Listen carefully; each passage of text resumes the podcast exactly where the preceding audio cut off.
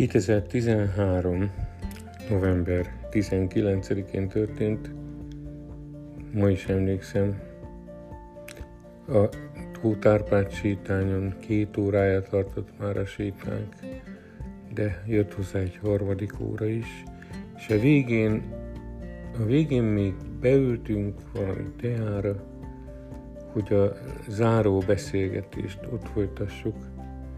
És akkor azt mondtam neki, hogy, hogy úgy érzem, hogy ahhoz, hogy tovább lépjen, érdemes lenne elmennie vagy eljönnie egy családállításra. Akár el is kísérem. És akkor hallgatott, elfutotta a könny a szemét, és azt kérdezte, hogy miért lépek hátra, miért lépek ki a helyzetből. Itt vagyunk a küszöbön, miért nem tudjuk azt átlépni itt és most együtt.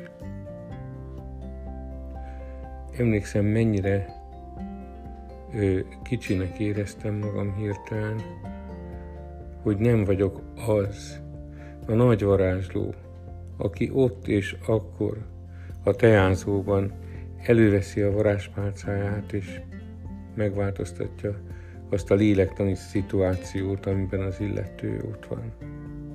És úgy éreztem, hogy, hogy, hogy, hogy, hogy még, még tanulnom kell, még tapasztalnom kell, vagy bátorságot kell vennem, hogy megtegyem azt, ami ott van a küszöbön, hiszen azt mondja, hogy már a küszöbön voltunk, és mégsem tettem meg, amit várt tőlem csodát.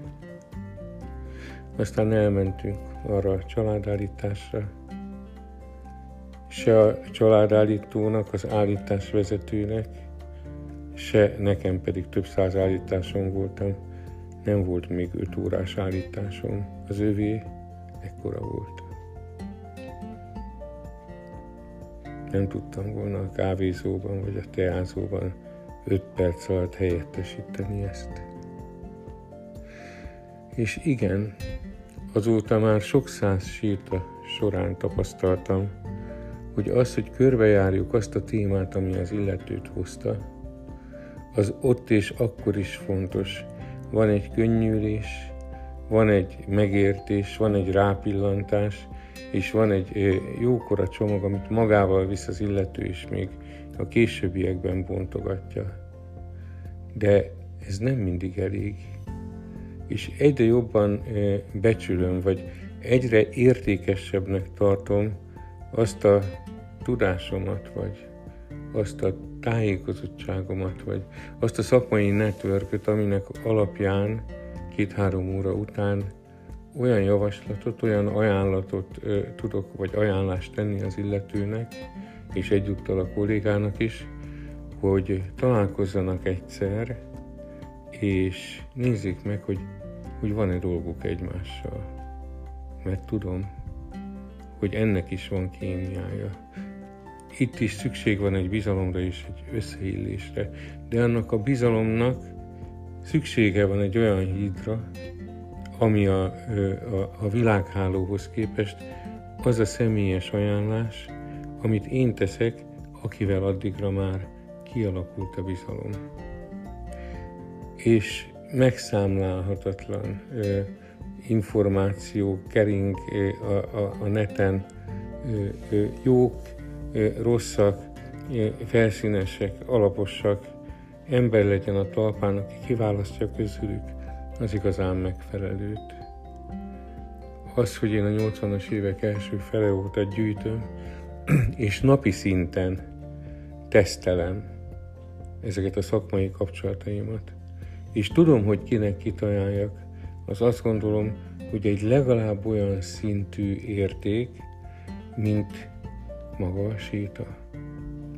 Egyrészt azért, mert honnan tudná, hogy kihez érdemes fordulnia, természetesen a személyes találkozás szűrőjén keresztül még utána.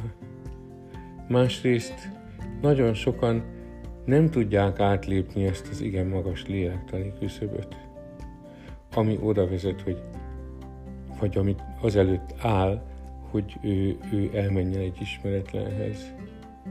ez a küszöb válik átléphetővé sok sétában.